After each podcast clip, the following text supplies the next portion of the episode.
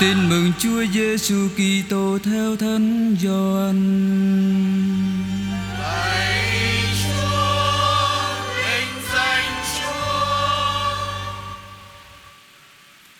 Sáng sớm ngày thứ nhất trong tuần, lúc trời còn tối, bà Maria Magdala đi đến mộ thì thấy tảng đá đã lăn ra khỏi mộ. Bà liền chạy về gặp ông Simon Phêrô và người môn đệ Đức Giêsu thương mến. Bà nói: Người ta đã đem Chúa đi khỏi mộ và chúng tôi chẳng biết họ để người ở đâu. Ông Phêrô và môn đệ kia liền đi ra mộ, cả hai người cùng chạy, nhưng môn đệ kia chạy mau hơn ông Phêrô và đã tới mộ trước. Ông cúi xuống và nhìn thấy những băng vải còn ở đó nhưng không vào. Ông Simon Phêrô theo sau cũng đến nơi. Ông vào thẳng trong mộ, thấy những băng vải để ở đó và khăn che đầu Đức Giêsu. Khăn này không để lẫn với các băng vải, nhưng cuốn lại, xếp riêng ra một nơi. Bấy giờ người môn đệ kia, kẻ đã tới mộ trước cũng đi vào. Ông đã thấy và đã tin. Thật vậy, trước đó hai ông chưa hiểu rằng theo kinh thánh Đức Giêsu phải trỗi dậy từ cõi chết. Đó là lời Chúa.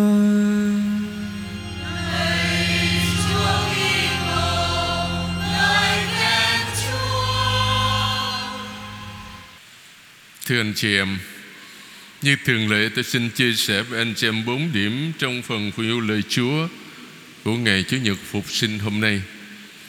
Bài đồng một trích từ sách Công vụ Tôn đồ chương 10 câu 34 cho đến 43. Để có thể hiểu được bài đọc một chúng ta vừa nghe đó, xin mời anh chị em nghe tôi kể lại câu chuyện này.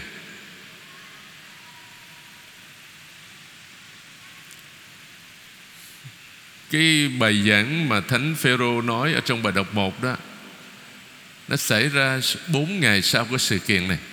Dạ. 4 ngày trước đó Ở tại Caesarea Có một viên sĩ quan Roma tên là Cornelio. Rồi chúng ta biết thường cái quân chiếm đóng Thì nó không có đối xử tốt với dân tộc bản xứ. Nhưng mà riêng vị sĩ quan này Gọi là sĩ quan đại đội trưởng đại đội Italia Ông lại là một người rất tốt Rất tốt, kính sợ Chúa thương yêu người Do Thái làm rất nhiều việc lành phúc đức, nhiều việc thiện giúp đỡ người do, người Israel, người Do Thái hết lòng. Và tất cả những người Do Thái dùng Caesare đó đều làm chứng về điều đó. Thế khoảng 3 giờ chiều, ông đang cầu nguyện, thì ông thấy có một thiên sứ hiện ra đột ngột. Ông hết hồn. Ông hỏi, thưa ngài, có việc gì vậy? Thiên sứ nói, những lời cầu nguyện và những việc thiện của ông đó đã được Chúa nhậm lời. Ông hãy đi đến sai người đi đến một cái chỗ gọi là Jaffo ở gần Tel Aviv thủ đô của ờ, nước Israel đó để gặp một người tên là Simon cũng gọi là Phêrô. Ông này đang trọ ở nhà một người cũng là gọi là Simon thờ thuộc gia. Thế rồi khi mà nghe như vậy đó thì ông lập tức sai các gọi là gia nhân cùng với những người lính mà thân tín đó, rời Caesarea để đi đến gọi là gia phô. Giống như thủ đức của mình ở đây là Sài Gòn thì trên kia là thủ đức cách nhau như vậy đó anh chị và cái chỗ đó là một cái hải cảng rất đẹp. Thế thì trong lúc đó thì ở tại gọi là nhà ông Simon thợ thuộc gia đó, thì cái ngày hôm sau thánh Phêrô khoảng 12 giờ trưa đi lên sân thượng để cầu nguyện và đói bụng lắm. Thế trong lúc ông chờ người ta dọn bữa cho mình ăn, thì ông xuất thần nghĩa là ông thấy có một cái khăn lớn buộc bốn góc từ ở trên trời thả xuống từ từ. Ở trong đó có đủ thứ, các con vật rồi bốn chân rồi rắn rít, nghĩa là mọi thứ mà luật môi xe cấm không có được ăn. Thế nhưng mà ông nghe cái tiếng nói, phêrô, bắt lấy làm thịt mà ăn đi. Ông nói, lạy chúa, đâu có được. Con đâu có dám ăn những cái con vật mà luật môi xe gọi là nhơ bẩn đó. Con ăn là con phạm tội đấy mà cái lời đó lặp lại ba lần. Thì rồi biến mất. Thế giật mình vậy ông không hiểu cái là tỉnh lại đó. Ông không có hiểu là cái, nó có ý nghĩa gì, ông chưa có hiểu. Thì lúc đó, Ở ngoài cổng nhà của ông thợ Simon, thợ thuộc gia đó, Có mấy người hỏi, Ở đây có phải là cái chỗ ông Simon Phêrô trọ hay không? Thì người ta báo Thì Thánh Phêrô đi xuống và nói, Phải rồi, tôi đây. Và mời vào trong nhà. Thế hỏi, tại sao mà các vị đến đây Thì những người lính và những người gia nhân Của ông Cornelio đó Kể lại cái thiên sứ hiện ra và báo với ông chủ của mình như vậy? Thế ông mời họ vào nhà và rồi hôm sau họ sẽ lên được mà anh chị em biết ở thời xưa đó, người do thái không được phép tiếp xúc với người ngoại, không được phép giao lưu, không được phép gặp gỡ và nhất là không có được phép mời vô nhà mở qua đêm. Là cái chuyện đó là tối kỵ anh chị em nha nhưng mà ở đây chúng ta sẽ thấy một cái bước tiến khác nha. Sau đó thì họ đi đến đi đến nhà ông Cornelio. Khi ông Cornelio thấy, gọi là Thánh Phêrô cùng với một số người ở Gia Phô đó, đi vào nhà mình, thì ông đến, ông sụp xuống, ông bái lại. Thế mà nó nói, không, xin ngài đứng lên đi, bây giờ tôi cũng là người phàm thôi, không có phải thần thánh gì. Và sau đó là hỏi cái lý do tại sao thì ông kể lại cái thị kiến mà ông đã thấy đó. Và rồi chúng ta thấy ở trong cái bài đọc một đó là cái bài giảng của thánh phêrô nói về đức kitô phục sinh. Nó, cho nên để có thể hiểu được cái bài đó thì anh chị em nghe. Tôi tóm lược lại cái câu chuyện đó. Thưa anh chị em, việc và sau đó tất nhiên ông sau bài giảng của thánh, gọi là thánh phêrô thì cả nhà ông Cornelio trở lại đạo hết, xin rửa tội hết, nha. Việc ông Cornelio và cả gia đình trở lại, sau khi nghe phêrô giảng đó là một biến cố quan trọng đánh dấu bước ngoặt trong hoạt động tông đồ của ông phêrô và các tông đồ khác. Tin mừng được loan báo cho dân ngoại. Họ cũng được kêu gọi sống làm con cái thiên chúa như người do thái, giống như người việt nam mình nha chúng ta đâu phải là người do thái đâu. Ánh sáng tin mừng được rao giảng trên quê hương đất nước chúng ta khoảng cách đây gần 500 năm. Do đó qua bí tích thánh tẩy, bí tích rửa tội, chúng ta trở nên con cái của chúa. Chúa là chúa của tất cả mọi người chứ không phải chúa chỉ có người do thái mà thôi như họ thường nghĩ. Nha. Người ngoại đó cũng được hưởng ơn cứu độ trực tiếp, không cần qua cửa ải do thái giáo, thưa anh chị em. Đây là cái vấn đề sống còn của đạo công giáo đó. Bởi vì những người mà họ trở lại đạo công giáo mà gốc do thái, họ nói những người ngoại đó muốn trở thành Kitô hữu cũng phải qua cái ải do thái giáo, nghĩa là phải cắt bì. Không cắt bì là không được. Và những cái cuộc tranh cãi đó là bất tận, tranh cãi kịch liệt cho đến khi mà công đồng Jerusalem họp vào năm 49 ở tại Jerusalem mới nghĩa là đưa ra một cái quyết định nghĩa là vô cùng quan trọng, là người ngoại trở lại đạo Chúa Kitô không có qua cửa ải của do Thái giáo, không có cái chuyện cắt bì gì hết. Nha. Qua trình thuật này ta có thể rút ra ba điểm căn bản. Một là hội thánh mở rộng vòng tay đón tiếp những người thiện chí, những người kính sợ Thiên Chúa và ăn ngay ở lành hay là loại bỏ những điều cấm kỵ về đồ ăn thức uống giữa người Do Thái và người ngoài Do Thái? Ba là anh em dân ngoại đó, gia nhập hội thánh không cần phải cắt bì. Như vậy, bức tường nghi thức đã bị phá bỏ. Chỉ còn tin mừng được đón nhận và trở thành quy luật sống muôn đời của mọi thế hệ. Trong số đó có chúng ta. Điểm thứ hai là đáp ca. Thánh Vịnh 117 mà chúng ta vừa ra ca đoàn cùng với một ca viên hát đó. Nha mà không phải được soạn thảo cho Đức Giêsu Kitô. Chúng ta nhớ cái điều đó. Giống như tất cả các thánh vịnh khác, Thánh vịnh này được soạn thảo từ nhiều thế kỷ trước Đức Kitô Giáng sinh để hát trong đền thờ Jerusalem. Và cũng giống như các thánh vịnh khác, Thánh vịnh 117 kể lại toàn bộ lịch sử Israel, Lịch sử thật dài của giao ước. Đó là điều mà người ta gọi, thường gọi là công trình của Thiên Chúa, Công trình kỳ diệu trước mắt chúng ta. Tất nhiên ở đây chúng ta chỉ nghe cái trích đoạn thôi. Nhờ kinh nghiệm đó mà dân Israel mạnh dạn thốt lên, Muôn ngàn đời Chúa vẫn trọn tình thương.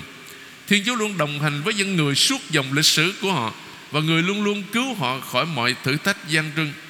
Ta nghe trong Thánh Vịnh 117 tiếng dội lại của bài ca chiến thắng, Dân Israel được giải thoát khỏi ách nô lệ Ai Cập. Hát vang lên sau khi vượt qua biển đỏ Mà vẫn ráo chân. Chúa là sức mạnh tôi Là đấng tôi ca ngợi Chính người cứu độ tôi. Anh chị em thấy cái đêm thứ bảy vọng phục sinh á, ở cái bài đọc tích sách xuất hành á, bài đọc tôi đã bắt buộc phải đọc không có được bỏ bài đó. Và sau cái bài đó thì thường ca đoàn và cộng đoàn cùng hát chung. Cái bài ca có thể là bất hủ của cố linh mục nhạc sĩ Hoàng Kim vang lên muôn lời ca. Mà tôi nhớ vào năm 1966 đó nếu tôi không có lầm đó thì trong cái cuộc thi về âm nhạc về cái âm điệu đó, đó là cái âm điệu đoạt giải nghĩa là giống như ờ, kiểu như huy chương vàng bây giờ đấy anh chị em nha. Rất là hùng. Tay hữu Chúa đã ra quay thần lực tay hữu Chúa dơ cao cũng gợi nhớ đến cuộc giải thoát khỏi ách nô lệ Ai Cập. Công việc giải thoát này không phải chỉ kéo dài trong một ngày Nhưng kéo dài liên tục Và dân Israel cảm nghiệm rất rõ điều đó. Từ kinh nghiệm này mà họ có thể thốt lên Muôn ngàn đời Chúa vẫn chọn tình thương. Chính tình yêu bất tử của Thiên Chúa tạo nên niềm hy vọng. Hy vọng vào tương lai là Thiên Chúa sẽ sai đấng Messiah đến. Cuối cùng dân sẽ nhận được hạnh phúc Chúa hứa ban. Và rồi dân Chúa chọn cùng với toàn thể nhân loại Tìm được hòa bình và công lý. Đều xem ra vẫn còn xa vời Khi Thánh Vịnh này được viết ra. Tuy nhiên, Tác giả Thánh Vịnh hiểu rằng Thiên Chúa có thể biến đổi mọi sự Từ cái chết đến sự sống. Tôi không phải chết, Nhưng tôi sẽ sống để loan báo những công việc Chúa làm. Chúng ta biết vào lúc Thánh Vịnh này được viết ra, Niềm tin vào sự phục sinh chưa có Chưa có đâu anh chị em. Mãi đến sau này mới xuất hiện trong dân Israel. Lời quả quyết, tôi không phải chết, Nhưng tôi sẽ sống Là một lời tuyên xưng đức tin Trong một lĩnh vực khác. Chắc chắn Thiên Chúa không bao giờ bỏ rơi dân người, Tức là dân Israel đó, Ngay cả trong những hoàn cảnh tồi tệ nhất. Thiên Chúa sẽ làm cho họ sống và đó là ơn gọi của dân Chúa Để loan báo những công việc Chúa làm, Để minh họa cho những thay đổi Mà Thiên Chúa có thể thực hiện. Tác giả Thánh Vịnh mượn ngôn ngữ Của các kiến trúc sư. Tảng đá thợ xây nhà loại bỏ Lại trở nên đá tảng gốc tường. Khi Thánh Vịnh này được sáng tác Thì không phải là lần đầu tiên Người ta dùng hình ảnh viên đá góc tường Để nói về công trình của Thiên Chúa đâu. Ngôn sứ Isaiah đã sử dụng trước rồi. Chính Đức Giêsu đã đề cập đến chủ đề này Trong dụ ngôn tá điền sát nhân. Như thế, tự nhiên Thánh Vịnh này trở nên lời công bố tin mừng phục sinh tuyệt vời nhất, Thưa anh chị em. Đức Kitô chính là viên đá bị xem thường, Bị các thợ xây loại bỏ.